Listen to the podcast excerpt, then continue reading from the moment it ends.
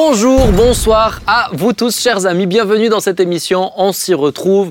On parle de plein de choses et nous sommes bien entourés. Je suis bien entouré ce soir puisque j'ai en face de moi Claude Écoué. Bonjour, bonsoir, Tu ça vas va bien Ben? Ben ouais, ça va, merci. Et toi? Écoute, tu as une très belle chemise là. Merci. Je vois un sourire narquois. Je ne Ah sais non, pas si- ah non, Il est sincère. ah non, quand tu le portes, ça te va. Moi, si Ah, je le porterais, merci. on me mettrait en prison, je sais pas. Toi, il y a un truc qui te va, c'est terrible. Merci, merci bien. Thibaut, tu vas bien? Ça va très bien, ravi d'être avec vous. Bah, ça fait un petit temps qu'on t'a pas vu. hein. Exactement, Tu on fais les- m'invite plus. Non, non, bon, c'est non, pas grave, non, non. dire, c'est pas grave. Tu je- pars en déplacement quand on fait les tournages, c'est autre chose. hein. Tu Ah fais là l'émission buissonnière en ce moment. Et Jérém, tu vas bien Bonsoir, ouais, très bien, merci. Merci Ben. Merci de m'avoir invité en tout cas, très, Très content. Ok, on est heureux. Très bien.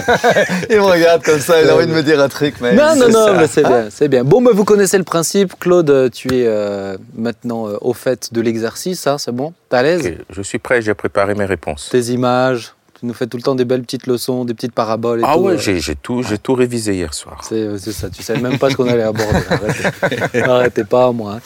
Alors, je vais poser la question est-ce bien de vouloir absolument gagner de l'argent C'est-à-dire, est-ce que c'est bien en tant que chrétien, on va dire en tant que chrétien pourquoi, pourquoi je pose cette question? Parce que bah, c'est vrai qu'en ce moment, chez les jeunes, euh, beaucoup plus en ce moment, j'ai l'impression, que l'objectif, c'est faire des sous, etc. Alors, peut-être pour introduire, j'ai trouvé quelques moyens insolites pour gagner de l'argent. Si vous vous posiez des questions, Ah ben, ça peut, euh, ça bonnes- peut être assez intéressant. Euh, le premier, c'est testeur de produits. On teste des produits, on peut souscrire pour tester des produits. Non, ah ouais, t'as fait ça, Claude Non, non, pas du tout. Non. On a failli. C'est vrai Non. Pas du tout. Quand on était jeunes, on Ah, était tu en- vois. dans la dèche. Et, et Claude, Je ne sais pas de quoi il parle. Claude, il voulait m'amener pour tester les médicaments. Ah oui, oui. Ah, mais oui, alors après, il y a j'entendais ça, testeur oui, de médicaments. Ah ouais. testeur de produits, c'est les produits euh, Smax, euh, des trucs comme ça. Testeur de médicaments, ouais, en plus, ouais. D'accord. Non, moi, je- moi, j'ai jamais fait ça. Il n'y a aucune séquelle. Alors, On a- était vraiment à On deux était doigts d'y on aller. Ah ouais. hein. Eh ben, testeur de médicaments, c'est dangereux, les gars. Non, c'est dangereux. je ne trouve pas. Mais testeur de produits, je me dis, tu veux tester du shampoing, euh, des trucs comme ça. Après, il y Non, a. franchement, je le ferai pas, moi. Perso, je le ferai pas. Oui, bah, On alors, pas le euh, shampoing, avec euh, tes cheveux. euh, Alors justement, Justement, parce que voilà. une autre, un autre moyen Non, de se faire, vous un autre moyen de se faire de l'argent, c'est vendre ses cheveux. Et euh, Ah bah, ça- ah bah vous vous serez pas très très très Est-ce qu'on peut recommencer l'émission parce que je pense qu'on est parti sur de peut- mauvaises non mais véridique, on peut vendre ses cheveux. C'est surtout les femmes pour euh, pour avoir de l'argent tout Et simplement. faire des perruques alors pour Oui, faire des faire des perruques, perruques. pour faire les euh, des rajouts là, des Des trucs, à ma des ça. comme ça, ouais. Des perruques. Après, elle peut faire des dons pour euh, des ligues contre le cancer qui récupèrent les cheveux aussi C'est pour ça. faire des perruques gratuitement. Petite info, mesdames, si vous le souhaitiez aussi. Je connais des filles qui ont fait ça. Oui, je connais Euh, lire, Wow. alors ça je trouvais assez intéressant, lire des emails et répondre à des sondages. Vous pouvez être payé pour lire des emails et répondre à des sondages, Ça, c'est pas mal. Si jamais vous aviez un peu de temps. Euh, Et alors, tu gagnes beaucoup d'argent non, non, c'est jamais beaucoup d'argent, mais accumulé en fait. Moi je connais quelqu'un maintenant, c'est une, une autre, un autre truc, c'est une application qui te rémunère quand tu marches. Ne me demandez pas quel est leur système économique, mais ils te donnent de l'argent quand tu marches. Donc tu as ton téléphone sur toi et tu marches, donc à mon avis ils doivent te En balancer Afrique, ça marcherait? Oh là là là là. C'était un double jeu de mots? T'as vu hein Oh, mais t'es fort, Je Claude, sais, t'as même pas fait comme ça. Non. Mais, mais, euh, tu vois, même lui était surpris. Euh, mais, donc, mais donc, ouais, tu peux euh, recevoir de l'argent en, marchant- en marchant, c'est quelques petits centimes tous les je sais pas combien de pas. Mettre des publicités sur sa voiture. Ça aussi, je vous donne un Ah petit bon? tuyau. Ouais, vous pouvez faire euh, proposer euh, à des entreprises, on met, je mets une publicité contre tant et tant d'argent. Et je connais, j'ai même lu l'histoire d'un gars euh, qui euh, a mis des, il s'est fait tatouer des logos sur son corps et, et il a reçu mais, des dizaines et des dizaines de milliers de dollars euh, pour ça. Donc euh, une petite idée. Pas mal ça. Pas mal, Thibaut, hein Avec un gros logo McDonald's ici, t'aimerais bien. hein Ouais. Surtout McDo, ouais. Ouais, je te vois. Alors, un autre truc, euh, regardez des publicités. Vous pouvez, être, euh, vous pouvez recevoir de l'argent pour euh, ga- regarder des publicités aussi. Et je termine avec un, un dernier, parce que je trouve que ça pourrait, ça pourrait être malin, mais dangereux. Voyager avec les colis d'autrui. C'est comme du blablacar, sauf qu'à la place d'une personne, vous mettez un colis dans votre voiture. Sans savoir ce qu'il y a dedans. Bah, je dis dangereux parce que, bon, bah voilà. Ouais, Parce que là, les, terroristes, ils ont une plateforme en or pour pouvoir, ouais. pour pouvoir, euh, s'occuper. Mais, mais Bah, effectivement. pas que les terroristes, là, Ah tu ouais. peux transporter toutes sortes de choses. Ah ouais, Euh, ouais. Gilou va nous en Ah parler. ouais, ouais, justement, On on, a vu. on parlait de drogue tout à l'heure. Ben, effectivement, en tout cas, euh, tu peux être payé pour transporter. Ben, c'est vrai que chez les narcotrafiquants, ils faisaient ça depuis longtemps. en fait. c'est- eux qui ont appelle une mule, tu vois. Mais bon, bon voilà, tout ça pour introduire des petits moyens pour se faire de l'argent. Mais ma question, au-delà de faire des gros sous, mais est-ce euh, bien, est-ce juste de vouloir absolument gagner de l'argent, c'est-à-dire faire des sous? Gagner beaucoup d'argent. Fait- Ouais, ou ton objectif, c'est gagner de l'argent. Je dis pas que c'est gagner de l'argent pour subvenir à mes besoins. Mon objectif, c'est gagner de l'argent. C'est quand même quelque chose qu'on retrouve de plus en plus chez les jeunes. Bah, la question, c'est pourquoi faire? Je pense que c'est en fonction de cette- la réponse à cette question, ben, on sait si c'est bien ou pas. Ben, à mon avis, ils ont plein d'idées. hein. Moi, j'en connais quelques-uns très proches de Très moi proches, qui, euh, quand tu leur parles de ça, c'est qu'ils veulent avoir une belle voiture, une belle Ah, maison, partir en voyage, euh, avoir de beaux habits, euh, voilà.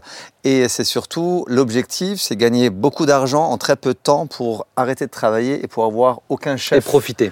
Et puis surtout pour avoir Ouais. aucun chef, donc avoir aucun ordre de personne. Donc t'as pas de patron, quoi.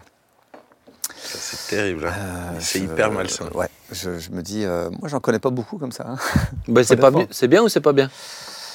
Euh, personnellement, je D'être pas libéré bien. de ce poids-là, euh, Bien sûr, d'être euh, libre financièrement, bien sûr que c'est quelque chose où à un moment donné, on y, a tout, on y a tous pensé à un moment donné.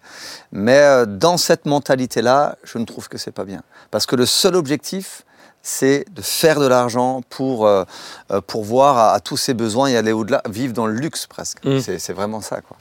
Et, euh, et là, je trouve qu'on qu'on s'y perd et on perd son cœur, on perd, euh, on perd euh, l'objectif même de sa vie, je trouve. Ouais. Moi, je ouais, moi, je suis pas trop. Les autres Claude? Oui, moi je pars sur le, sur le constat, comme tu l'as dit, que ces gamins-là, euh, ces jeunes, euh, ne recherchent plus un boulot, en fait. Ils ne recherchent plus un emploi. Le- parce qu'ils ont vu aussi, ils sont anti-système, ils ont vu que leurs parents ont galéré, Mhm. ont travaillé pour peu, tellement peu, et, pour des, con- et souvent pour un revenu tellement, euh, tellement euh, modeste. Mhm. Et ils se disent, mais non, on veut pas, on veut pas faire comme nos parents, on veut pas bosser euh, les 40 heures, 37, 39 heures par semaine pour, euh, pour, euh, pour, pour, pour aller en vacances une fois par an et pour, euh, pour toucher euh, 700 euros de retraite. Ils disent à un moment donné, il y a quelque chose dans ce système qui fonctionne pas. Parce que à peine le salaire est rentré, à peine il est, il est, il est parti, quoi. Et du coup, ils sont en train de, de, vouloir s'inventer un nouveau système où ils ne seraient plus dépendants euh, du, du système, on va dire, capitaliste, c'est-à-dire du travail, en fait. Parce que la question, pour moi, c'est le, le refus du travail. Non, le travail, pour moi, n'a plus de valeur. Ce qui a de la valeur, c'est de l'argent, parce que nos parents travaillaient pour de l'argent. Donc, je vais court-circuiter le système du travail aujourd'hui qui est avilissant pour euh, quand même gagner de l'argent et ne pas avoir la même vie que mes parents. Mais pour beaucoup de gens, le travail implique malédiction. Or, c'est Dieu qui a institué le travail, même avant la chute. Donc le travail, c'est quelque chose de bon, qui est bon pour l'homme, et je crois que l'homme a été créé pour travailler, que ça fait partie de l'équilibre juste et normal Ouais. pour l'homme de travailler, et que oui, tout travail mérite salaire, et que finalement, notre travail va être accompli, accompagné ben, effectivement d'un salaire qui va nous permettre de vivre et euh, de vivre décemment, mais pas juste, encore une fois, juste pour notre bonheur, mais aussi pour aider les autres. Mais parce que eux, euh, eux, alors quand je dis eux, le- un peu les jeunes que tu décris là, euh, eux, ils vont te dire au contraire, ça va être la mentalité. Euh, euh, faut se lever tôt, faut être bosseur, Ouais. faut. euh, c'est des bosseurs, hein, Ah tu ouais, vois. Mais, bosseurs, mais ouais. ils bossent à fond Pour eux. pour pour faire pour eux faire vraiment des sous. Et puis, euh, mais moi j'ai envie de dire dans cette mentalité, il y a des trucs qu'on pourrait euh, justifier en disant bah oui, bah comme ça t'es es indépendant, tu peux utiliser ton argent comme tu veux, t'as pas la pression de voilà, t'es flexible, même senior, je peux être au service plus simplement. Mais est-ce que c'est une bonne mentalité d'être en focus argent, argent, argent quoi? Parce que même dans le milieu chrétien, des fois, je retrouve un peu cette mentalité, chez certains, cette mentalité. Je fais des sous et on me le justifie sous des airs euh, spirituels. Comme ça, je suis libre, indépendant pour servir le Seigneur, etc. Mais, mais est-ce que c'est. Ouais, est-ce que c'est. Moi, je me Bah, pose pour la moi, si c'est pour servir le Seigneur, alors euh, c'est bien. Et alors, effectivement, je crois qu'on manque aujourd'hui cruellement de gens qui font des sous pour le royaume de Dieu. Aujourd'hui, on aurait besoin de logement d'urgence, on aurait besoin d'argent pour construire des projets, pour servir Dieu. Et euh, bah, je pense au Sénégal, je pense à plein à nos missions. On a besoin d'argent. Et, et, je crois qu'effectivement, l'Église doit retrouver ce côté d'être capable de faire du business et des businessmen se lèvent pour faire de l'argent, mais dans le but de servir Dieu, de faire avancer le royaume de Dieu. Mais si c'est faire de l'argent pour faire de l'argent, pour avoir une vie plus tranquille, plus paisible, alors c'est pas juste. Et puis, que- et puis est-ce- en même temps, pardon, mais en même temps, euh, quand on, quand on, c'est c'est l'objectif est de faire de l'argent. En tant que chrétien, l'objectif de notre vie, c'est de servir le Seigneur. C'est euh, de faire sa volonté. Si maintenant, euh, dans sa volonté, Dieu me- m'emmène à être un, un promoteur ou un homme qui va pouvoir gagner beaucoup d'argent, ben, mon objectif n'était pas de gagner de l'argent, c'était de servir le C'est Seigneur. Mais, L'argent, coup, c'est un euh, moyen. mais du coup, c'est ça, ça, ça change, une ça change tout. Ouais, mais, ouais, mais là, moi, je vois une différence entre ce que tu as dit, Tib, et, euh, et ce que tu as dit, Jérém. Et c'est ce que justement je voulais relever. C'est est-ce qu'en disant ça, on n'a pas peur de. On met le focus sur. On fait, on fait de l'argent pour le Seigneur. Mais, mais, euh, mais, euh, mais pour le coup, ce que tu as dit là, moi, je m'y retrouve beaucoup plus en disant ben, je sers le Seigneur. Si ça permet que je fasse de l'argent, c'est bien, mais c'est pas le, euh, c'est pas le focus de ce que je fais. Je sais pas si tu vois la C'est différence. un moyen, Ouais. c'est pas une finalité. Ouais. L'argent est, est- est le moyen par lequel j'arrive à mon objectif.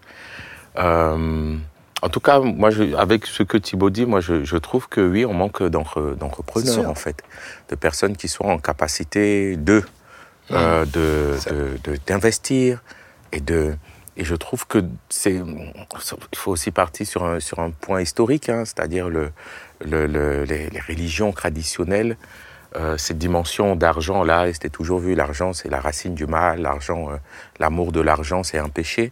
Donc du coup, ça a beaucoup restreint en fait cette cette volonté de- d'investir et de se et de, et de, et de- et réellement de pas pour s'enrichir, mais de de- d'investir. Il y a Ouais. très peu d'entrepreneurs, en tout cas, qui sont dans cette dynamique de dire je, je peux gagner beaucoup et je veux gagner beaucoup. Moi, j'aimerais juste ouvrir une petite parenthèse. Ce n'est pas donné à tout le monde. C'est ça. Très peu Et c'est pour ont ça qu'il cette faut dans la capacité. volonté de Dieu par rapport à ça. Voilà, mais ceux qui l'ont, il faut les en encourager. Mais Ils il faut peu. faut pas qu'il s'arrête de faire ça. Moi, je prends le témoignage de grand-père Oui. où lui, il était euh, doué, hein, c'était un bon, euh, c'était un bon businessman dans la région. Mais, mais où il pensait, bah, Seigneur, tu vas nous permettre de, de voilà, faire fructifier l'entreprise et puis que pour qu'on puisse servir un ministère, il pensait pouvoir salarier, ou pas salarier, mais, mais encourager un ministère. Quoi. Et jusqu'à ce qu'à un moment donné, Dieu a mis le haut là en disant non, non, le ministère qui va être encouragé, ça va être le tien. Donc là, il s'est arrêté, il a eu la sagesse. Moi, c'est plus, même dans cette, dans cette pensée-là, je la comprends totalement. Je crois qu'il faut des gens, et je, je- et je sais qu'il y en a quand même aussi. Alors, il y a une mentalité, peut-être, je dirais, plus de l'autre côté euh, de l'océan, chez les Américains. C'est vrai. Ouais. les Euh, Il y en a en. France quand même. Quand euh, quand il y a des vrais pro- quand il y a des projets qui sont là, etc. C'est plus des investisseurs alors euh, qui sont là pour euh, poser un chèque à un moment donné, mais le faire Mais, avec mais ils sont des vrais businessmen à côté. Ils sont des vrais businessmen. Et donc, qui deviennent des investisseurs. Et pour moi, c'est c'est ça qui est, qui est beau. C'est effectivement des gens qui sont capables d'être de vrais businessmen, mais avec une vraie mentalité d'être généreux Ouais. pour euh, faire avancer le royaume de Dieu. Mais est-ce que, alors là, on digresse un petit peu, mais est-ce que, Mhm. est-ce qu'il manque pas des fois aussi de projets euh, viables? C'est-à-dire que si tu euh, si es un investisseur, euh, que tu demandes un business plan, par exemple, d'un projet, on parlait de logement d'urgence ou je sais pas, des trucs où, où le but c'est que ça continue de tourner, pas juste d'investir de l'argent dans un puits sans fond. Mais est-ce que peut-être chez nous, il manque pas aussi dans nos milieux des projets qui soient viables, bien construits, bien ficelés aussi? Mhm. Ça, c'est sûr. Moi, je connais un ami qui, euh, qui lui, est promoteur chrétien, hein, promoteur, qui euh, brasse des millions, quand même, hein, euh, en, en sachant que. Ah enfin, bon? les gens, en, en sachant qu'il brasse des millions, ouais, ouais, mais je te dirai pas son nom, et euh, en sachant qu'il gagne des millions, mais quelque part, il a attiré tout le monde. Enfin, il a attiré tout le monde. Il a attiré beaucoup de gens. Beaucoup de gens qui avaient de, qui avaient de soi-disant projets, mais des projets, des fois, surtout personnels. Et, euh, et euh, je veux dire, c'est aussi c'est là où on a besoin toujours d'être dans la volonté de Dieu parce que c'est dangereux. Parce que là, on attire beaucoup de monde, mais, mais comment tu vas, avec qui tu vas vraiment travailler, avec qui tu vas vraiment aider, dans quel projet tu vas vraiment rentrer et pouvoir bénir euh, ces projets-là? Et ça, et ça, il faut que Dieu puisse conduire ça. Amen. Parce que je crois que des projets, il y en a des centaines des projets. Mais quels sont les bons projets? Ben, je dis, Des fois. Dieu sait. hein. Euh, si on prend des jeunes qui ont 18 ans, est-ce que est-ce qu'il y a des jeunes qui peuvent avoir ce désir-là, mais qui, qui est, qui est sain? On veut dire à 18 ans, où tu es en train de. Là, tu as du recul, il y a des années, il y a, il y a du vécu. Est-ce que c'est possible d'avoir ce genre de désir, ou avoir une relation saine vis-à-vis de l'argent euh, quand tu as 18 piges, tu es encore en études et que ton objectif, c'est faire des sous pour ensuite. euh, Pour faire des sous quoi c'est faire des déjà dans, ta- dans ta tête c'est faire des sous et aujourd'hui tu vas le justifier dans l'église avec euh, avec euh, pour le Seigneur euh, ou à l'extérieur tu vas t'es- ce que je veux dire c'est qu'il y a une instabilité encore à 18 Ouais. piges. Pour moi, c'est d'avoir des projets quand on est jeune, ça c'est bien. Mhm. Je pense que c'est de réussir à accompagner ces jeunes-là dans, dans leur motivation profonde, dans le fait de rentrer dans les œuvres que Dieu a préparées d'avance. Moi, honnêtement, à 18 ans, je voulais être riche. Je voulais être docteur en économie, euh, aider les pays pauvres dans l'économie, mais parce que je savais aussi que derrière, j'avais un gros salaire qui rentrait, avoir une belle maison et tout ça. Et c'est là où, justement, Dieu m'a repris et m'a conduit dans ce que je suis aujourd'hui. Et que je pense que c'est vraiment réussir à accompagner les jeunes, pas juste à dire l'argent c'est mal. Je pense que ça, c'est des fois une, euh, un des dangers en France, c'est dire l'argent c'est mal, il parce, faut que, pas faire parce que d'argent. bien utilisé, c'est une bénédiction. Exactement. Je veux dire, c'est. Exactement. Et on manque de jeunes qui fas- font des, des grosses études pour euh, avoir des jobs où ils vont gagner bien leur, leur argent. Mais encore une fois, ils doivent en être libres. Moi, j'ai un ami qui, qui est doué avec l'argent, tout ça, mais il a une fragilité. Il sait, et souvent je, je veille sur lui, parce qu'il dit, je peux vite m'attacher à l'argent et vouloir faire de l'argent, mais parce que je sens que c'est une fragilité que ça devienne une idole. Je pense que tout le monde, euh, euh, tout le monde n'est pas emmené à jouer avec de l'argent. Euh, je pense qu'il y a à, à un âge, à 17, 18 ans, la- selon les personnes, hein, on va pas généraliser, mais tu peux pas donner de l'argent à, à n'importe qui, n'importe comment. L'argent rend fou. L'argent rend fou. Et euh, je pense que pour ces jeunes-là, 17, 18 ans, 21 ans, 25 ans, je ne sais pas à quel âge un homme on peut dire qu'il est mature. Mais, mais euh, l'argent, à un moment donné, peut, peut être... c'est 30 ans chez les juifs hein. peut, peut- peut causer leur perte. Peut causer leur perte. Euh, comme tu l'as dit, Thibaut parle aujourd'hui avec une expérience de vie, avec euh, beaucoup de recul aussi, avec aussi une histoire, un rapport à l'argent qui est complètement euh, différent. Mais euh, voilà, de même, je ne donnerai pas aujourd'hui à mes. Voilà, je- je- même avec nos enfants aujourd'hui, on ne les confie pas, on ne leur donne pas euh, de l'argent n'importe comment. Parce qu'on sait aussi que ce, ce qui peut être un, un- un bien, ce que nous arrivons, nous, à gérer aujourd'hui, pour eux, peut causer leur perte. En tout cas, si je peux rebondir sur cette Oui. notion-là, j'aimerais bien avoir vo- votre avis. Mais moi, aujourd'hui, j'ai vachement peur de voir des, les parents chrétiens pourvoir tellement à tous les besoins de leurs enfants que leurs enfants n'apprennent plus à prier, à compter sur Dieu, et vivent un peu avec une, euh, cuillère en argent et, n'apprennent plus à compter sur Dieu. Et moi, aujourd'hui, ça me fait peur. Et honnêtement, moi, j'ai envie, entre guillemets, hein, presque de manquer d'argent pour qu'ils apprennent avec moi à prier et à ce qu'on compte vraiment sur Dieu et pas à ce que ça devienne euh, bah, juste normal, on a de l'argent et... euh, ouais, enfin, voilà, c'est une réflexion que je balance. J'entends et tu as raison, ça fait partie de l'éducation des parents. Ça fait partie de- des défis auxquels nous sommes confrontés. Euh, quoi les offrir? Comment, Quoi leur donner? Euh, Est-ce qu'il faut toujours dire oui? Est-ce qu'il faut toujours répondre à leurs demandes? Et même quand c'est des besoins, hein, on pourrait identifier comme étant des besoins. Ouais, je trouve que la Rolex Mais- pour ton petit dernier là c'était pas un besoin Oui, non, je, je pense qu'à un moment quand donné, même. Moi, la, la, la montre quand- ne tombe jamais en panne. quand tu as 7 ans et que tu n'as pas de Rolex, t'as as, Ouais, loupé t'as ta vie. ta vie hein. Loupé ta vie. Ça, ça me fait penser à quelqu'un, ça. Mais je, co- je comprends ce que tu veux dire. Après, je pense qu'il y a aussi dans les saisons de vie où ça bouge, tu vois, euh, et il les, et il les voit. Je pense qu'il y a les familles. Moi, je dois dire qu'en étant dans une famille de six enfants, forcément, il y a des moments donnés où il y a des trucs, euh, bon, bah, tu les. Mais je Si tu veux. Enfin, je manquais, je peux pas dire que j'ai manqué, tu vois. Tu peux le dire aussi. Ah, Vas-y. Non, bah, j'ai manqué d'une voilà. Rolex Ben. à 7 ans, effectivement. Ben, mais, euh, Ben, est-ce que tu mangeais tout on mangeait. Mais, mais les, les- j'ai récupéré plein d'habits de mes cousins. Tu vois, euh, plein, vraiment plein, tu vois. Donc, c'est pas. euh, bah, en même temps, tu c'est pas dramatique ce que je veux Mais dire. non, ce que je veux dire, c'est que là où. Et le but, c'est pas de faire vivre non, quelque chose de dramatique à ses enfants. Bah ouais, mais je trouve d'apprendre à pas porter que des habits de marque, entre autres. Bah, c'est important. Ouais. Bah ouais. Mais il y a un vrai équilibre à avoir dans tout ça. Parce que d'un côté, tu as, des familles des fois chrétiennes qui n'avaient rien et que les enfants, quelque part, ils ont aussi subi. Euh, et parce qu'ils avaient décidé, alors, je ne dis pas, mais d'être missionnaires ou quoi, les enfants se retrouvaient à...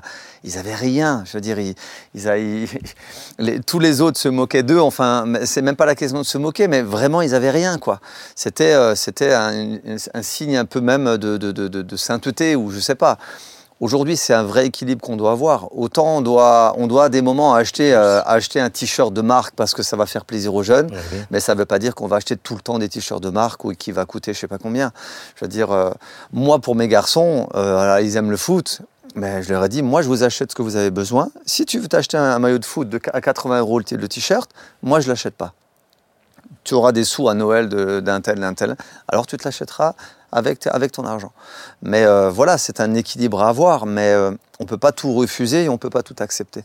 Et ça, euh, en tant que parent, c'est voilà, selon nos enfants. Du coup, ben, dans cette réflexion, la question de l'argent de poche, des, tu vois, est-ce que l'argent de poche, c'est. Alors bon, là, on digresse, on digresse vraiment, mais c'est vrai que bah, de tous les mois filer 20 balles à, à ton gamin, est-ce que c'est bien pour lui d'avoir ce rapport-là à l'argent?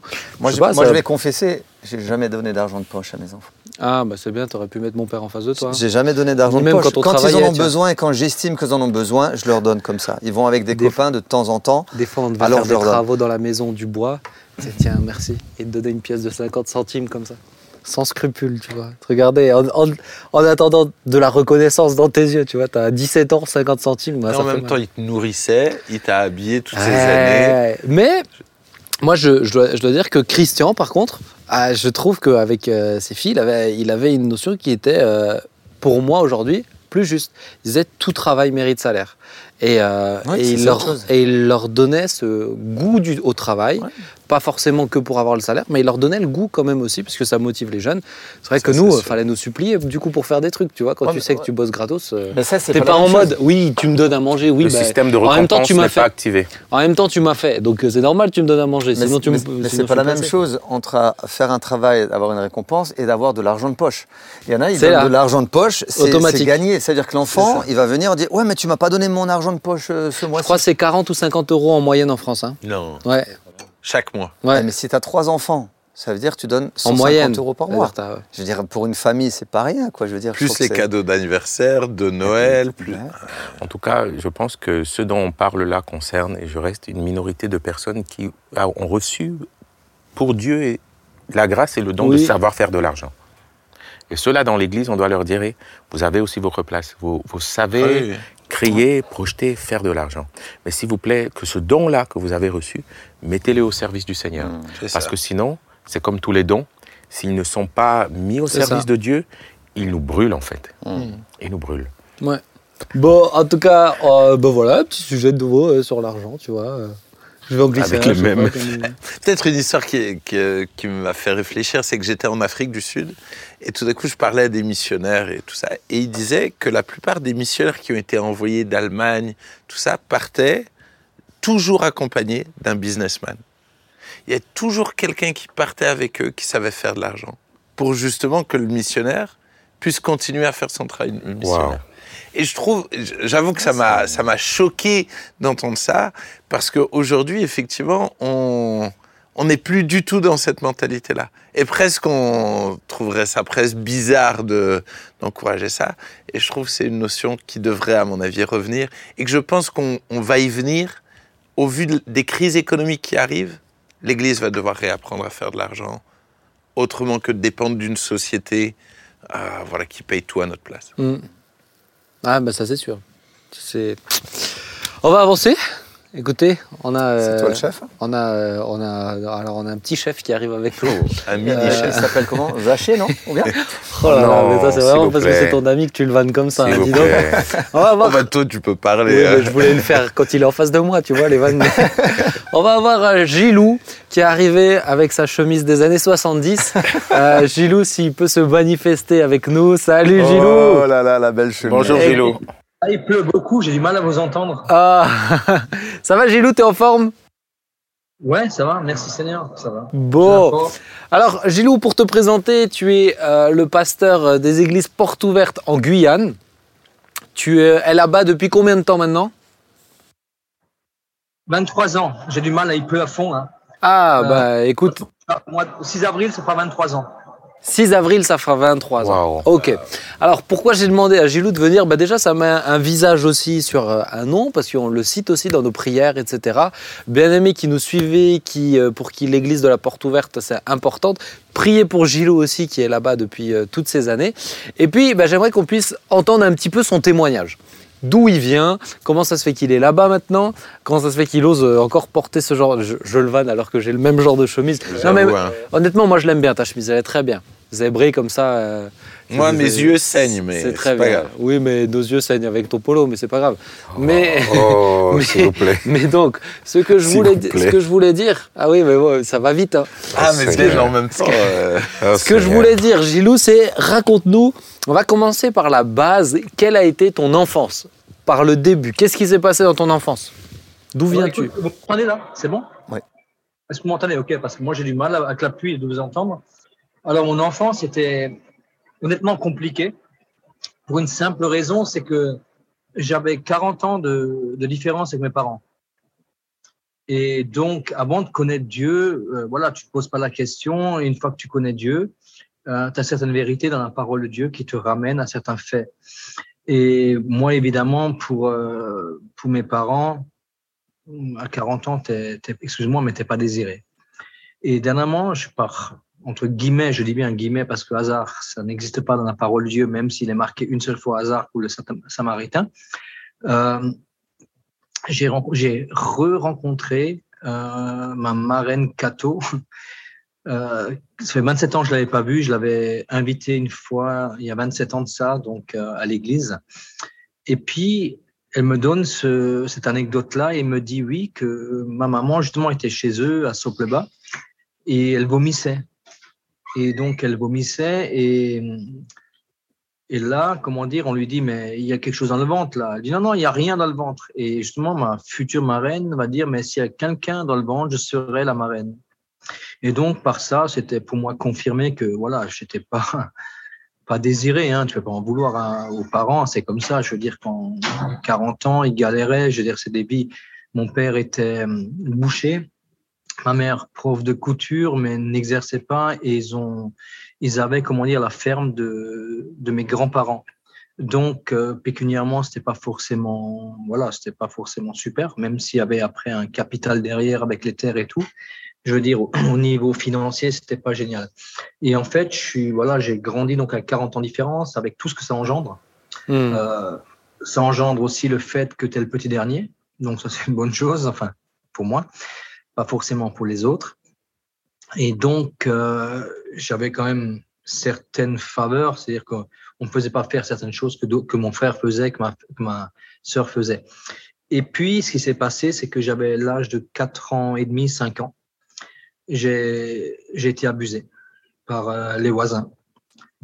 Et c'est quelque chose que j'ai évidemment toujours caché, comme beaucoup de, beaucoup de gamins cachent. J'ai caché ces choses-là parce que c'était déjà, je comprenais pas ce qui, pourquoi on m'a fait ça, pourquoi j'ai vécu ça. Donc, tu grandis avec ça, mais intérieurement, tu grandis avec euh, une souffrance. Vous savez, souvent, on voit le, on voit l'iceberg, c'est la partie visible.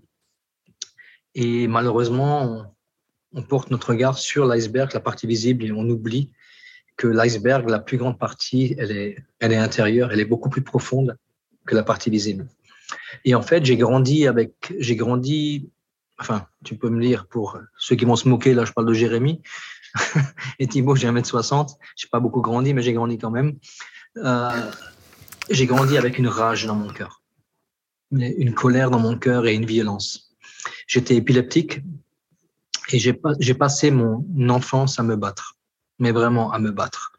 Ce qui a emmené, comment dire, euh, ma mère en avoir, euh, enfin ma mère, mon père en avoir ras-le-bol parce que les gens appelaient, les gens appelaient à la maison pour dire venez chercher votre fils. C'est arrivé à ce point-là, c'était dingue. J'étais pas grand, mais voilà, je faisais de la lutte, je me fritais tous les jours et j'allais tout le temps, tout le temps, comment dire, défendre celui qui était, euh, qui était agressé. Et donc, je me suis retrouvé euh, en internat je me suis retrouvé en internat, donc dans, dans la religion traditionnelle. Hein. Là, ça m'a honnêtement dégoûté de Dieu, mais vraiment dégoûté, dégoûté, dégoûté de Dieu. je comprenais pas ce que, enfin, je comprenais pas, je voyais pas, comment dire, euh, Dieu là-dedans. Mais à partir de ce moment-là, ça, c'était pour moi scellé. Vous me parlez plus de Dieu. Mais fini, il fallait plus me parler de Dieu parce que c'était horrible. C'était du mensonge, c'était un truc qu'on a mis sur ma vie. Et, donc, j'ai grandi, je j'ai grandi avec ça. J'ai grandi avec ça et, en fait, à l'école, c'est simple. Alors, je t'explique, j'étais un cancre. Non pas que j'étais plus bête qu'un autre, mais j'étais un cancre. J'ai redoublé deux fois la sixième, deux fois la cinquième. J'ai même failli la tripler, mais ils m'ont viré. Donc, euh, parce que je refusais de travailler. Et en même temps, en même temps, comment dire, je, je joue aux échecs. Et un gars m'a appris à jouer aux échecs. Il m'apprend, il m'explique les règles, il m'explique tout. Et on joue ensemble. Et le gars, je le claque, je le bats. Et six mois après, j'étais vice-champion du Rhin. Après, je suis champion. Enfin bref, j'ai joué euh, avec. Euh, j'étais six fois champion du Rhin, champion d'Alsace, champion des Vosges. J'ai fait championnat de France. Et donc, je passais, je passais donc dans, mon enfance, soit pour un voyou complet, suite à tout ce que j'ai fait, enfin, les, les, bêtises au niveau de la drogue et tout, et soit je passais pour un intellectuel, ce que, ce que j'estimais pas être, à cause justement des, des, échecs et tout. Et donc, euh, ma vie a, a, continué comme ça, c'est-à-dire que je suis arrivé à un, à un moment donné, je n'arrivais même plus à trouver de bahut, plus personne ne me voulait j'ai dû avoir des dérogations euh, d'un député, donc je me tairai le nom, pour avoir un bahut. Parce que j'ai un CV, laisse tomber, tu vois, et puis on m'a mis euh, des réputations qui étaient complètement fausses. Et moi, je, mais moi, Jean-Marc ça, c'était au fond de moi, et j'avais la rage. Ok. Et en fait, Gilou, j'essaye, j'essaye d'avancer un petit peu dans, dans, ton histoire, mais donc à un moment donné, toi, il, s'est passé quelque chose où ça serait peut-être, ça serait peut-être intéressant, c'est, que tu es tombé dans la drogue. Euh, comment ça a commencé? Et puis peut-être si tu peux nous expliquer cette partie-là de ta vie aussi. En fait, euh, ce qui s'est passé, j'ai commencé donc vers l'âge de, je pas de bêtises, maintenant 16, 17 ans, j'ai commencé à sniffer de la colle. Je sais pas, j'ai commencé, on m'a proposé de la colle à rustine, alors tu me dis, c'est de la drogue, ça, non, ça te crame juste les neurones. J'ai commencé à sniffer de la drogue. Et puis, justement, là, c'était quelque chose, un épisode assez difficile parce que je faisais les championnats d'Alsace d'échecs et c'est la première fois que j'ai pris un carton. J'ai fait neuvième, pour moi, c'était honteux parce que je l'ai gagné. Et donc là, ça m'avait brûlé la cervelle et tout. Et donc, à ce moment-là, comment dire, je commençais à écouter du, du hard rock, j'ai commencé à écouter vraiment cette musique euh, du punk rock. Alors, sachant que je parle pas un mot d'anglais, enfin très peu. Et je chantais donc tout ce qui est, comment dire, ACDC, tous les chants d'ACDC, mais par cœur. Mais par cœur. Donc c'est Cloche de l'Enfer, I Wait Well, L'Autour de l'Enfer, euh, If You Want Blood, Sous les du sang, enfin tout par cœur. Et tout ce qui était la musique violente. Et puis un jour, j'étais, entre guillemets, donc je fumais du shit, mais ce que j'estimais pas être de la drogue, et pourtant c'en est. Un jour, ce qui s'est passé, c'est que j'étais chez un, un copain à moi, il me dit, écoute, euh, tiens, je te donne des médicaments ce soir. Est-ce que tu veux les prendre? Moi, je ne sais pas pourquoi. J'ai dit oui. Je prends les médicaments, j'ai bu dessus. Et puis, donc, euh, voilà, c'est passé des choses assez délirantes suite aux médicaments. Et ça, ça a duré, ça c'était le samedi soir. Et le samedi d'après, il me, il me redonne, il me propose de, de l'héroïne. Il me dit, tiens, fais un sniff. J'ai sniffé de l'héroïne. Et puis moi, j'étais tout le temps, malgré que je fumais, malgré que je buvais, je disais jamais, jamais, jamais, je toucherai à l'héroïne. Jamais. Ah, donc, tu, sais, pourquoi tu t'es affirmé ça dans ton cœur? C'est parce que tu te sentais euh, attiré ou tu étais déjà en contact avec des gens dans le milieu? Non, mais tu, en fait, tu es comme beaucoup, malheureusement comme beaucoup, tu es sûr de toi. Tu vois la vie des junkies, tu vois cette dépravation, tu vois ce, cette, euh, cette vie qui, qui décline complètement. Et toi, tu te dis, non, non, mais moi, jamais. Hmm. Et ça, c'est une, la limite, c'est une assurance que tu te forges. Mais, et je t'assure, j'ai vu des gars, j'ai vu des gars vraiment me dépérir. J'ai dit jamais je toucherai à ça. Le seul problème, c'est que j'ai sniffé. Et une semaine après, j'ai bien une semaine après, le même gars, il me fait un shoot. J'ai failli mourir ce jour-là. Et à l'époque, j'ai fait le shoot, je courais tous les matins. J'étais vraiment sportif j'allais, je faisais du vélo, je courais, j'étais sportif. Et je pense que Dieu, à travers ça, m'a gardé. Parce que je marchais comme un canard. Enfin, j'étais, C'était horrible. Je, transpirais. J'ai failli faire une overdose. Et je m'en suis sorti. Et, et là, ce qui s'est passé, c'est que une semaine après, après ce shoot-là, on m'a proposé de l'héroïne pour la revendre. En une semaine. Toujours le même gars? Oui. Enfin, le gars m'a fait shooter et m'a emmené chez un, un dealer. Et donc, ce dealer-là m'a proposé de la cam. Ah, donc le gars, le gars voulait ça. vraiment te mettre euh, dans le milieu, euh, il voulait te faire rentrer dans le milieu, quoi. Complètement. Mais c'était hallucinant. J'ai eu ça et, et moi, je connaissais rien. Et d'ailleurs, je, je me droguais et puis je, je faisais toujours mes champions d'échecs. Je me suis retrouvé champion des Vosges alors que j'étais tenant du titre. Et c'est là que j'ai pris le premier manque de ma vie. Hmm. Je ne comprenais pas ce qui m'arrivait. Je dormais plus la nuit, rien du tout. Je, j'essayais de dormir, je savais pas. Tu avais quel âge? J'avais 25 ans. Là, j'avais 25 ans. Et ça a duré 5 ans d'héroïne. J'ai touché jusqu'à hum, 10 piqûres d'héroïne par jour. Mais vraiment 10 piqûres et c'était horrible. hein. Je suis arrivé à un point où je dis, je, me- je me piquais même avec l'eau des toilettes. Je ne sais pas si tu peux imaginer l'eau des toilettes. J'étais en manque, j'ai mis du, du donc pour les Alsaciens, on connaît le schnapps, hein, l'eau de vie, dans la seringue avec de l'eau pour me piquer. Il y avait ce qu'on appelle, quand tu te piques, on appelle ça le vis du trou. Te faire un trou. Te faire un trou. C'est, c'est complètement aberrant. Et donc là, ça a complètement, c'était, ma vie était une catastrophe. Hmm. Une catastrophe. Et là, ce qui s'est passé, c'est que j'avais, comment dire, des, des amis qui sont, euh, comment dire, qui sont donnés à Jésus-Christ. Et notamment une grand-mère qui était, qui est au ciel aujourd'hui, hein, qui est un cauchemar pour le diable, c'est- Marguerite. Et elle, elle parlait de Jésus partout, partout, partout. Comme moi, je la voyais arriver, je me disais, purée, mais l'autre taré qui se pointe. Moi, je changeais de trottoir, hein, parce que c'était une, c'était une cata. Et puis un jour, je vois Pedro qui est là, qui je vois Pedro euh, changer de vie. Et... Alors, Pedro, excuse-moi, je vais le dire, je suis obligé. Euh, un jour, j'arrive au bistrot, et puis je bois un café et Pedro me paye le café. Je dis, mais qu'est-ce qui t'arrive, toi? Il m'a jamais rien payé. Ah ouais, c'est un radin, Pedro? Ah Pedro, je suis désolé. Non, mais on voit que toute sa vie n'a pas été transformée encore. hein. C'est non, c'est pas vrai, c'est pas ça, vrai. ça fait longtemps, du coup. Et je, et je voyais Pedro, je voyais Pedro changer. Et d'un seul coup, je voyais deux autres, c'était Gilbert et, Hervé, qui essayaient donc de venir me parler, mais quand je les voyais, je les appelais les apôtres et je leur mettais la honte pour qu'ils se barrent. Mais pour qu'ils se barrent, parce que c'était, je voulais rien entendre, ça m'intéressait pas. Et un jour, je me retrouve là chez un ami qui aujourd'hui ben, est parti aussi auprès du Seigneur.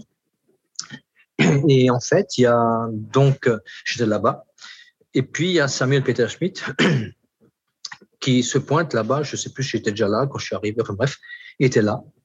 Et puis moi, j'avais des, au-delà de la drogue, j'étais malade des poumons. Et là, ce qui s'est passé, c'est que j'avais donc un traitement pour les poumons, un traitement pour les poumons. Et je faisais ré- régulièrement des analyses de crachat pour voir le traitement qu'il fallait. euh, voilà, ils analysaient donc la, la culture donc de ce crachat-là pour pouvoir euh, pour trouver un traitement efficace. Le problème, c'est qu'ils n'en trouvaient pas. Et puis, euh, le pasteur Samuel, là, il me dit, écoute, mais Jésus, il commence à parler de Jésus, j'écoute toi, lâche-moi avec ton Jésus. tu me parles de Maradona, je comprends quelque chose, Jésus, je sais pas qui c'est, puis je m'en fous. Il me dit, OK. Et puis à la fin, je, le, je lisais l'équipe et je le vois en train de, se tenir les mains avec, euh, avec Francis. Je me dis, mais qu'est-ce que c'est que cette bande de tarés? Je vois deux mecs, là, excuse-moi, qui se tiennent la main comme des grands-mères, là, en train de prier. Et il dit, Seigneur, tu vois, Gilles, tu vois, ses poumons, touche-le. À ce moment-là, je sens une présence dans mes poumons. Mais je n'ai pas compris, hein. Une présence dans mes poumons, une chaleur dans mes poumons. Et là, je me suis levé et j'ai dit, oh, tu me fais quoi, toi? Et Ça me dit, oh, moi, je t'ai rien fait, hein. Mais rien du tout, parce que sincèrement, j'étais pas content. Je comprenais pas, j'avais peur. Ouais, tu sentais qu'il y a quelque chose qui se passait dans tes poumons, quoi. C'était indéniable. Je, je savais que quelque chose se passait dans mes poumons. Ouais. mais je savais pas quoi. Et comme j'étais très cartésien, moi j'aime comprendre. Mais là, je comprenais rien. Hmm. Et eux, ils ont juste eu un sourire. Et sincèrement, ça m'a énervé encore plus. ça m'a énervé encore plus parce que je me dis, attends, mais c'est quoi là? Je comprends pas. J'ai l'impression qu'on se foutait de moi. Et rien, ils m'ont rien dit, gentil, tranquille. Et je rentre à la maison. le lendemain matin, entre guillemets comme par hasard, j'ai un courrier dans la boîte aux lettres. Et c'est justement le laboratoire. Et là, là, comment dire, je vois que le traitement qu'il m'avait donné, il était insensible.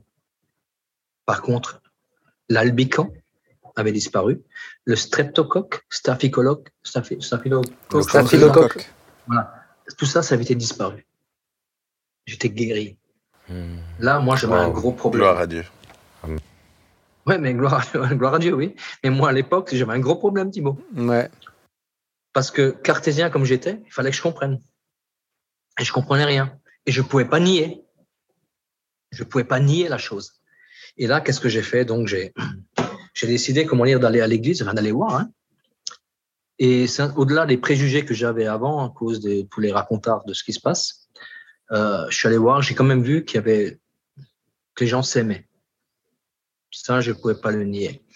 Et un jour, ben, un jour, euh, ce qui s'est passé, c'est que hum, j'ai voilà, décidé de me faire baptiser. Alors, j'ai pas eu la meilleure des repentances. Je vais pas vous enseigner la repentance, hein. vous savez très bien mieux que moi ce que c'est la repentance. Et j'étais, j'étais, comment dire, dans, au bistrot. Mais ça me travaillait. Ce que j'ai vécu, je pouvais pas l'oublier. J'étais en train de boire un demi de bière. Et là, j'ai décidé de me faire baptiser. Alors bon, voilà, comme je te dis, c'est pas l'endroit idéal pour les décisions. Enfin, du moins pour la repentance. Les décisions, tu vas prendre n'importe où. Et donc, ce qui s'est passé, c'est que je suis, donc, je suis allé voir Sam, je dis voilà, je me faire baptiser. Et en fait, le baptême devait avoir lieu, si ma mémoire est bonne, le 16, av- le, le 16 avril 1991. Et puis, euh, ce qui s'est passé, c'est que moi, le 11 avril 1991, non, 9 avril 1991, pardon, euh, j'étais à, à un endroit, justement, j'ai dit, tiens, ben, avant le baptême, je vais me faire un shoot pour la route, hein, un dernier. Et là, ce qui s'est passé, c'est que quand je prépare la seringue, c'est la première fois, bien sûr, je ne savais pas ce que c'était, je sais aujourd'hui ce que c'est, mais je prépare la seringue et je vous dis, c'était une, une dose à, à 100 euros. Euh, pas 100 euros, 100 francs, pardon. Et pour moi, c'était pour une dent creuse, hein, c'était rien du tout. Et là, j'entends ouvertement, fais attention, fais attention. Et là, je me retourne, je dis, hein, personne. Je dis au bonhomme, c'est un problème. Donc, je prépare ma seringue. Et au moment où je, prends la seringue, là, je la mets dans les veines. Et généralement, quand je mets de la veine, je l'envoyais. C'était, voilà, c'était réglé. Mais là, il y a une pensée qui me dit, fais attention, fais attention. Et en fait, euh, au moment où je fais l'overdose, je, me- pique et je fais une overdose. Je tombe par terre. Là, je suis par terre, j'ai pas de chronomètre en main, je le dis, j'ai pas de chronomètre en main. J'ai des personnes qui m'ont dit que j'étais 20 minutes par terre. Mon cœur ne battait plus, je ne respirais plus, j'étais noir. Dans, dans le visage, j'étais bleu. Et le couple a crié à l'étage au-dessus, il a dit Michel, Michel, Michel, il criait. Et en fait, le, gars qui est descendu, c'était un, voilà, un chrétien, mais rétrograde, toxico, autant chargé que moi, si pas plus. Et puis, euh, il vient et dit Gilou, au nom de Jésus, respire. Et à ce moment-là, comment dire, je me suis levé, levé, et j'ai fait, j'ai commencé à respirer, puis le poumon a cassé, déchiré. J'ai fait un œdème pulmonaire. Là, évidemment, euh, on m'a transféré à l'hôpital. L'hôpital, ils fait une radio, vu que le poumon est déchiré. Et donc, euh, je me rappelle toujours, j'ai dit à l'infirmière, est-ce que je vais, est-ce que je vais mourir? Elle me dit, non, non, non, tu vas pas mourir. Non, non, mais dans ses yeux, je vois que c'était oui. Mais si Dieu te ramène à la vie, c'est pas pour te laisser mourir, mais ça, moi, je le sais pas. Donc, on transfère de l'hôpital, on m'emmène au Azerheim. Et là, il y a Samuel Peter Schmidt qui vient, au moment où il ouvre la porte, plac, je crache du sang, sang sur la bouche. Et d'ailleurs, je, je me rappelle encore aujourd'hui, hein, aujourd'hui, je me rappelle ses yeux, euh, le regard qu'il a eu quand il a vu ça. Et donc, il m'a imposé les mains, il a prié avec moi. Le lendemain matin, le lendemain matin, ils me font une fibroscopie. Il n'y avait plus de traces de déchirure. C'était guéri, complètement guéri. Soit ils avaient le mauvais gars, la mauvaise radio, ils avaient le bon gars, la bonne radio, j'étais guéri. Mais bon, voilà, ma vie a continué et je suis sorti de là-bas. Donc, tu sais, tu peux vivre des miracles, un cœur n'est pas changé. Est-ce est-ce que, Gilou, je- je- Oui. j'essaye d'avancer encore un petit peu, mais est-ce que tu as été euh, libéré de la, la- de la drogue du jour au lendemain? Ou est-ce que tu as dû Oui. être sevré et passer par un sevrage? Non, en fait, c'est là que j'ai continué ma vie. Et justement, ben, quelques temps, enfin, quelques temps, je me suis fait baptiser. J'ai décidé de me faire baptiser entre temps. Et ce jour-là, ben, j'ai eu, voilà, j'ai j'ai une parole de Dieu le jour du baptême et qui m'appelait justement au ministère avec, en me disant vraiment des, choses précises, hein, que je vais faire. Et entre temps, je, pareil, je, je suis reparti. Et puis, j'ai continué ma vie. J'ai pas suivi. Et en fait, j'étais tellement en manque, tellement en manque. J'ai dit, ma mère appelle un chrétien. Et puis là, c'est, elle a appelé Pedro. et Pedro est venu. Et puis, j'étais tellement, tellement en manque. J'avais pris 30 néocodions. J'avais pris 8 rohypnol, ça fait presque 40 comprimés. Quand tu dis ça à quelqu'un, un médecin, il dit, c'est pas possible de les prendre. Moi, je les ai pris, je sentais rien. Ça m'a même, pas, calmé ça, hein, rien. Et là, je dis, ma mère appelle un chrétien. Pedro, il vient, il prie avec moi, il me dit, ça va mieux. Je dis non. Et d'un seul coup, d'un seul coup, il continue à prier dans une nouvelle langue. Et là, je me suis levé, le manque disparu. À ce moment-là, Dieu m'a ôté le manque. Et j'ai fait quelque chose que, voilà, qui m'a poussé à en faire. J'aurais pas eu le courage moi-même. Euh, j'ai pris le téléphone, j'ai appelé la police pour me rendre. Gloire à Dieu. Et donc, ça, c'était donc le vendredi. Le samedi, alors, laisse-moi laisse préciser pour te rendre, parce que du coup, t'as- lié à ça, tu avais des soucis avec la justice. Mais enfin, j'allais en avoir. Ouais. J'en avais huit. J'étais recherché. Voilà. J'étais recherché pour toutes les, les salades que j'avais faites. Et donc là, j'ai j'ai décidé. Donc j'étais conscient. Enfin, je sais pas ce qui m'a. poussé- Je sais aujourd'hui que l'esprit de Dieu m'a poussé à le faire. Euh, tu ne peux pas rentrer dans dans une vie vraie avec Dieu sans sans vouloir régler les, toutes les cagades que tu as faites. C'est pas possible. Ouais. Je pense qu'il faut être honnête et vrai. Même si Dieu est un Dieu de grâce, il l'a et il l'a fait dans ma vie, il m'a ôté des, des, des gros problèmes. Mais je pense que ta disposition de cœur, elle doit être honnête envers Dieu. Mhm. Elle doit être honnête. C'est une disposition de cœur qui est juste. Et puis voilà, Dieu est un Dieu de grâce et il fait. Et donc là, j'ai appelé la police. Et puis évidemment, j'ai dit voilà ce que j'ai fait. Tac, tac, tac, tac, tac. Puis je vais mettre ma vie en règle devant les hommes, devant Dieu. Je me suis retrouvé en cabane. Et donc, euh, j'ai avoué des choses, des vols avec violence que j'ai fait, des trafics, des voilà. Et puis là, à ce moment-là, il, m'a dit écoute, je peux pas te relâcher avec tout ce que tu me dis. Je peux pas. Mais à partir de ce moment-là, je peux dire une chose. J'ai vu la faveur de Dieu dans ma vie. Quand je suis allé devant le juge, on a trouvé une juge, mais vraiment conciliante. J'ai vu la faveur de Dieu en prison pour me sortir, pour les amendes douanières, pour tout. Pour tout. Et donc, euh, comment dire, à ce moment-là, tu vois, j'ai, qu'est-ce qui s'est passé? J'étais libre de la drogue. Ouais. Par contre, je vais être honnête, je ne veux pas dire quelque chose qui est faux. J'ai eu une ou deux rechutes. Parce que au-delà de, de la liberté, je pense que Dieu m'a donné, dans mon âme, j'avais besoin de guérir, de guérir des choses que j'ai vécues dans le passé, des choses difficiles. Et quand il arrivé une ou deux choses que voilà, je n'ai pas forcément envie de dire là, j'ai repris de l'héros, mais deux fois, peut-être deux trois fois, pas plus, deux fois et deux fois. Et c'était. J'étais libéré complètement de l'héroïne. J'ai fait des années que je vis la liberté maintenant de l'héroïne. Et pour moi, c'est un miracle. Ouais. Et ça, et, donc à ce moment-là, euh, là vraiment, tu avais une, une vraie relation avec Dieu. Tu étais en relation, pas juste il a agi dans ta vie, mais ça a développé une relation chez toi ou pas? Voilà, mais bien sûr. En fait, ce qui s'est passé, c'est que là, euh, tu sais, le jour, je m'étais fait baptiser avant. Et je dis honnêtement, j'ai pas suivi, mais dans le jour, le jour de mon baptême, j'ai reçu une parole prophétique qui me disait, mon enfant, ce que tu as vu à ce jour, ce n'est rien de ce que tu vas encore voir.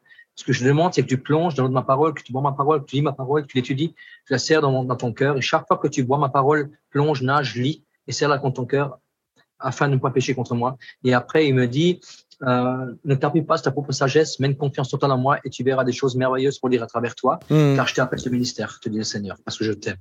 Et en fait, j'avais reçu l'appel de Dieu et j'avais jamais lu la parole.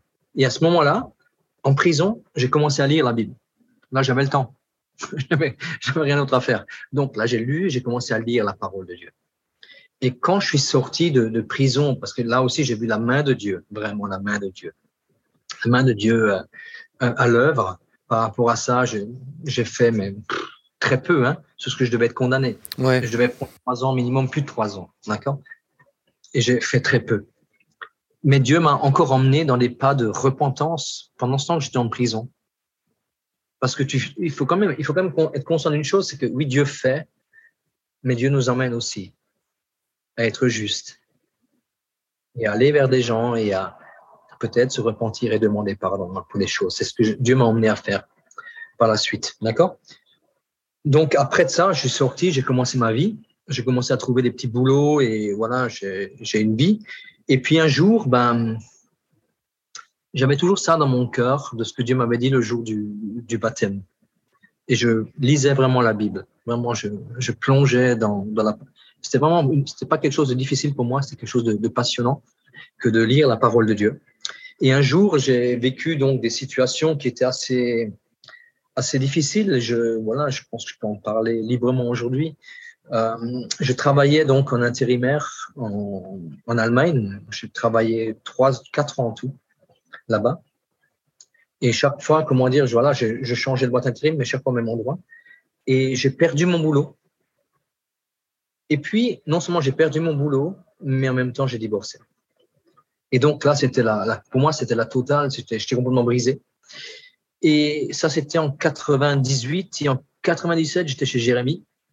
Euh, justement, quand lui vivait un moment difficile dans sa propre vie, et je priais au petit-déj, et Dieu m'avait donné le psaume 32.8, je t'instruirai, je regarde toi, je te montrerai le chemin que tu dois suivre. Et en fait, ça, c'est mes revenus. Et je suis allé justement voir ton, papa, Ben. Et je lui ai dit, écoute, euh, euh, donne-moi le numéro d'un pasteur là-bas, parce que ah, juste avant ça, j'étais allé faire prier par Bertrand. Et Bertrand, il me dit, Gilot, j'ai une pensée pour toi, la Guyane. Sincèrement, je l'ai envoyé bouler parce que je ne sais même pas si c'était la Guyane, j'étais fâché.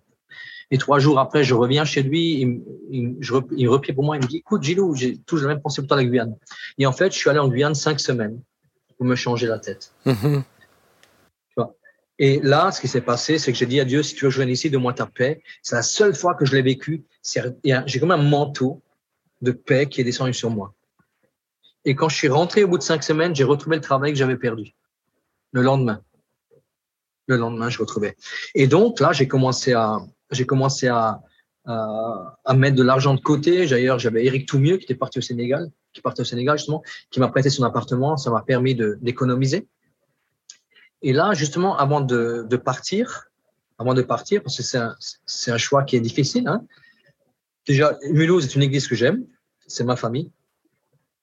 Et donc, te retrouver, je suis même pas où là, c'est pas facile.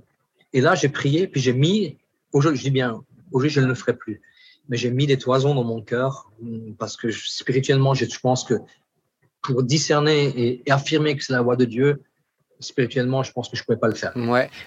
Gilou, je me, permets, je me permets juste de te couper euh, parce que le temps passe et la fin de l'émission approche. Est-ce que tu arrives à nous raconter justement ce moment-là, le moment où Dieu t'a envoyé en Guyane, voilà, de façon assez, euh, assez synthétique malheureusement, mais le temps passe. Ouais.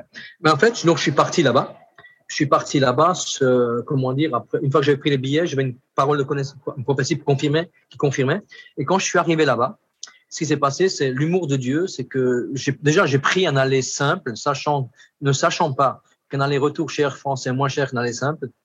J'ai pris un aller simple et quand je suis arrivé là-bas, j'avais un ancien inspecteur de police à la retraite qui m'attendait. C'est l'humour de Dieu. Et là, j'ai commencé justement à donc être hébergé là-bas. Et puis, je me suis retrouvé hum, très, très peu de temps après chez les Amérindiens, commencer à prêcher la parole de Dieu là-bas. Et une fille qui me traduisait, que je connaissais pas, qui est aujourd'hui ma femme, qui est Estelle, qui me traduisait auprès des Amérindiens. Et donc, ce qui s'est passé là-bas, ben, voilà, au bout d'un moment, j'ai servi, j'ai servi. Et puis après, ma, ma vie a, été, a pris un chemin différent, voilà, Hmm. pour des raisons que j'ai pas envie d'invoquer ici. Et, et je me suis retrouvé donc à, à ouvrir à ouvrir deux églises, euh, donc à Mana et à Saint-Laurent-du-Maroni. Euh, aujourd'hui, donc sous le couvert évidemment de, de la porte chrétienne de Mulhouse. Et en fait, euh, aujourd'hui, je, je, dire, je, je sers vraiment le Seigneur à, à plein temps. Et t'es une, Dieu, es une Dieu bénédiction en Guyane. Hein. Hmm. Gilou, moi je voulais te poser une question quand même parce que je pense qu'elle est importante. Si maintenant tu as quelqu'un qui nous écoute, qui est dans l'héroïne, parce que là on voit que en comprenant, on a pris le temps de, vraiment raconter d'où tu viens et tout ce parcours-là et de voir qui tu es maintenant. Euh, voilà, c'est incroyable. Mais si maintenant tu avais quelqu'un qui nous écoute, qui est dans l'héroïne, qui dit je peux pas m'en sortir, qu'est-ce que tu aurais envie de lui dire? Écoute, moi je dis simplement cherche quelqu'un qui connaît Dieu et qu'il prie pour toi, dans la mesure où tu cherches, où tu as le désir réellement de te libérer de cette cochonnerie-là. Parce que de toi, de, de toi-même, tu peux le faire, mais c'est rare. Ouais. Tu, toutes les personnes que je vois, on les substitue. Et pour moi, excusez-moi, ce n'est pas une liberté. C'est un drogue, je suis peut-être dur, je vais dire là, mais un drogué répertorié par la sécurité sociale. C'est tout. Alors que la liberté en, en Jésus, moi, sincèrement, hein, moi, je dormais avec ma seringue. Je dormais avec ma petite cuillère, je faisais 10 shoots par jour.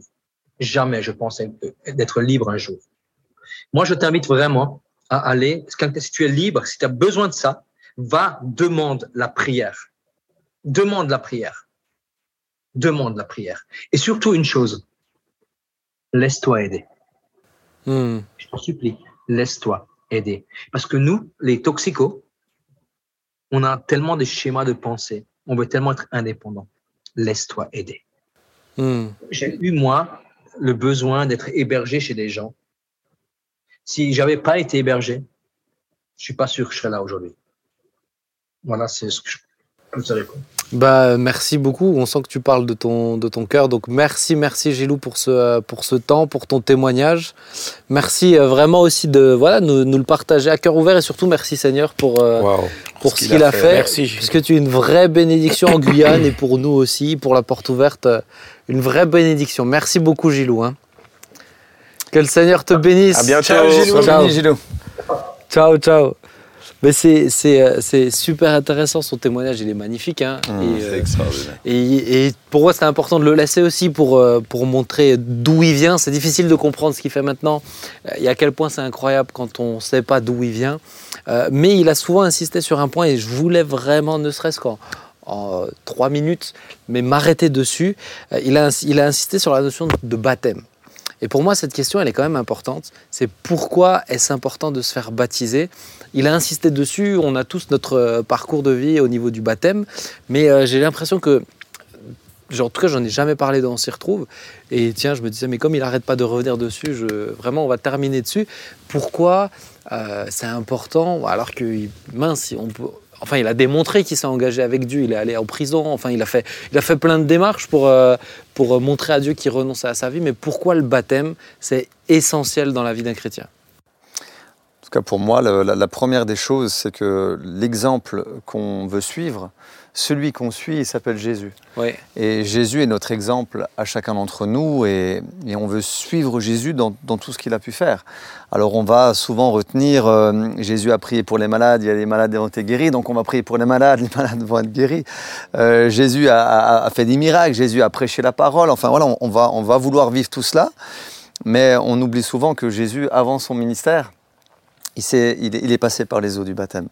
Il a, il Donc a, parce qu'il nous a montré l'exemple. il nous a montré l'exemple. Moi, je pense déjà que ça, c'est la première Ouais. des choses. Parce que Jésus n'aurait pas eu besoin, quelque part, de passer par les eaux du baptême. Euh, mais il nous a montré l'exemple. Et euh, je crois que si lui il nous a montré l'exemple à passer par les eaux du baptême, et il s'est fait baptiser par Jean-Baptiste. Et Jean-Baptiste, quand il a vu Jésus, il a dit Non, mais attends, c'est toi qui dois me baptiser, c'est pas moi qui dois te baptiser. Jésus lui a dit Non, non, il est important que j'accomplisse la Donc, volonté de c'est pas le tout de dire j'accepte Jésus, c'est pas le tout de dire euh, je change de vie. Je, euh, ce baptême, le baptême, c'est vraiment une notion de euh, je le fais parce que Dieu m'a montré, Jésus m'a montré l'exemple. Euh, donc parce qu'il m'a montré l'exemple, il nous demande de le faire. Alors j'obéis quoi, c'est ça. Et il y, a, il y a une notion, excuse-moi, il y a une notion dans ma langue. Je vais le dire dans ma langue, après je vais vous la traduire. Certains reconnaîtront. Autant dit muto que oma bandemo. Mais Moi, Voilà. Je suis d'accord avec toi aussi. Très bien. Je l'aurais pas dit Mais comme oui. ça, mais c'était à peu près ça. Oui, mais ça veut dire si, si tu aimes une, si tu aimes une femme, il faut l'épouser. Et, et le baptême, c'est c'est l'alliance, c'est l'engagement en fait. Mhm. Nous sommes tous mariés et nous avons euh, tous. euh, ah, elle est petite la tienne Non, tout ça. Ok. D'accord. Ok. Ce que je veux dire, on a tous une alliance. Le baptême, c'est c'est- c'est l'alliance. euh, c'est l'alliance avec le Seigneur. C'est réellement là où je m'engage euh, devant les hommes et, et dans mon cœur de dire euh, et, euh, on, on y va. C'est pas la repentance. J'essaie de rebondir et de Oui. faire le lien avec le témoignage de Gélou, mais c'est pas c'est pas la repentance l'alliance qu'il a fait. Alors c'est le moment du baptême, c'est bien ça. Euh, je pense que la, la repentance fait partie de cette démarche, mais à un moment donné, l'engagement, Ouais. l'engagement avec une, avec une femme, Et elle est là, hein, et elle, elle nous le rappelle très bien. Et ce- cette La alliance le femme ou rappelle. l'alliance? Pardon? La femme te le rappelle. Et Les deux. Ah, les deux, ouais. Les deux. Ouais. Et du coup, je pense que le baptême, en tout cas, si je devais donner une image, ce serait cette dimension-là où je décide maintenant devant Dieu et devant les hommes euh, de m'engager Ouais. à une nouvelle vie avec celui que j'aime, Jésus. C'est ce que tu voulais rajouter quelque chose? Ben, moi, quand on analyse la Bible, on voit que Dieu scelle toujours ses alliances par quelque chose de visible et de physique. Toujours de, de vrai. avec l'arc-en-ciel, je veux dire la circoncision, constamment. Toutes les alliances dans la Bible sont scellées et marquées d'une manière visible. Et je crois que le baptême, c'est exactement ça, en fait. C'est que je marque d'une manière visible l'engagement que j'ai pris. C'est hyper pédagogique pour nous, en fait. C'est que je peux me souvenir de l'alliance. Je peux me souvenir de l'engagement que j'ai pris. C'est- pour nous que Dieu fait ça. C'est pour qu'on puisse se souvenir de, de l'engagement. Et puis c'est pour ça qu'on porte des alliances. Quelque part, ça nous, ça nous aide pédagogiquement à nous souvenir. Même le baptême dans le Saint-Esprit, le parler en langue, le côté visible, c'est là aussi pour que ça nous aide à nous souvenir, à avoir l'assurance de l'engagement que j'ai pris. Et si quelqu'un maintenant euh, dit oui mais moi je me rappelle du moment où j'ai décidé de suivre Jésus donc j'ai pas besoin de me faire baptiser, euh, qu'est-ce que tu lui dis? Ben, alors je lui dis, bah, pourquoi t'obéirais pas à Jésus qui nous demande d'être baptisé? Alors je ne comprends pas. Si Jésus a dit, c'est comme ça, l'alliance, elle se fixe comme ça, bah, alors faut le faire. En quand on, France, quand on peut le faire, il y a le brigand sur la croix qui a pas pu le faire. Exactement. Bon, c'est- mais quand on peut le faire, euh, on le fait. Ouais. je veux dire, en France, tu veux te faire marier, tu veux te marier, bah, tu dois aller à la mairie. Ah, ok, c'est ah, pas à la mairie où je, je me suis euh, pleinement marié devant Dieu, mais si je veux me marier à l'église Ouais. pleinement devant Dieu, ben, j'ai été à la mairie et ça me dérange pas. Ouais. Parce que l'essentiel, c'est d'obéir à Dieu et de faire sa volonté. Ouais. Bah, moi, ça, me- ça juste pour, euh, ça m'est arrivé d'avoir. euh, je connais une dame, par exemple, qui a dit Oh, mais moi, maintenant, c'est plus pour moi, je suis âgé. euh, que les jeunes, ils se fassent baptiser, c'est bien, mais une vieille dame qui va dans les eaux du baptême. euh, Qu'est-ce qu'on pourrait dire à quelqu'un comme ça qui a eu des années et des années de vie chrétienne? Mais moi, j'ai du mal à comprendre parce que le, le jour où, où le Seigneur te touche, ben, je reviens dans, dans, dans, dans- ce que je disais tout à l'heure, c'est qu'on a envie de le suivre. Quoi. Ouais. On a envie de faire sa volonté, on a envie de marcher sur ses pas. Et euh, moi, je sais que quand Jésus m'a touché, mais dès que j'ai compris que le baptême était de cet engagement, ce- cette alliance, et euh, cette volonté de suivre Jésus, mais moi, je me suis même pas posé la question. Je dis, mais moi, j'aime Jésus, je veux le Mm. suivre. Ça. Si c'est pas passé par les eaux du baptême, je sais pas, on m'aurait dit autre chose, euh, bibliquement parlant, je me dis, j'aurais fait autre chose. Clairement. Mais le baptême, c'était c'était cette alliance, cet acte concret. Ouais. Euh, Pour moi, c'était c'était automatique. Donc je me dis, mais pourquoi pas, pas aller jusqu'à là? Ouais. Pourquoi se priver de ce moment où on est en train de dire à Jésus, mais Jésus, je veux te suivre et je veux t'obéir, je veux me soumettre à ta volonté. Et euh, les eaux du baptême en en font partie. Et le bonus, c'est qu'en même temps, tu fais une fête pour célébrer ce qu'il a fait dans ta vie. Tu peux inviter tes amis. Mais oui. C'est un- c'est- ça devient un témoignage même pour, euh, pour les gens Un jour de toi. fête. Ouais. Ouais. Un jour Ah de ouais. fête. C'était une petite euh, dernier petit sujet pour faire le lien avec. Ça me semble important en fait de terminer euh, sur euh, en plus du témoignage de Gilou. Mais bien aimé, si vous n'êtes pas baptisé, euh, ben, n'attendez pas. Si vous êtes décidé à suivre Jésus, si vous êtes vraiment convaincu, hein, parce que ça reste un engagement. on réfléchit avant de s'engager avec une épouse. On s'engage pas dans les eaux du baptême à la légère non plus. Ce que je veux dire, c'est peut-être le- truc qui m'attriste le plus, c'est quand je vois des gens qui sont tout feu tout flamme au moment du baptême, et puis ensuite au moindre coup de vent, disent ah finalement.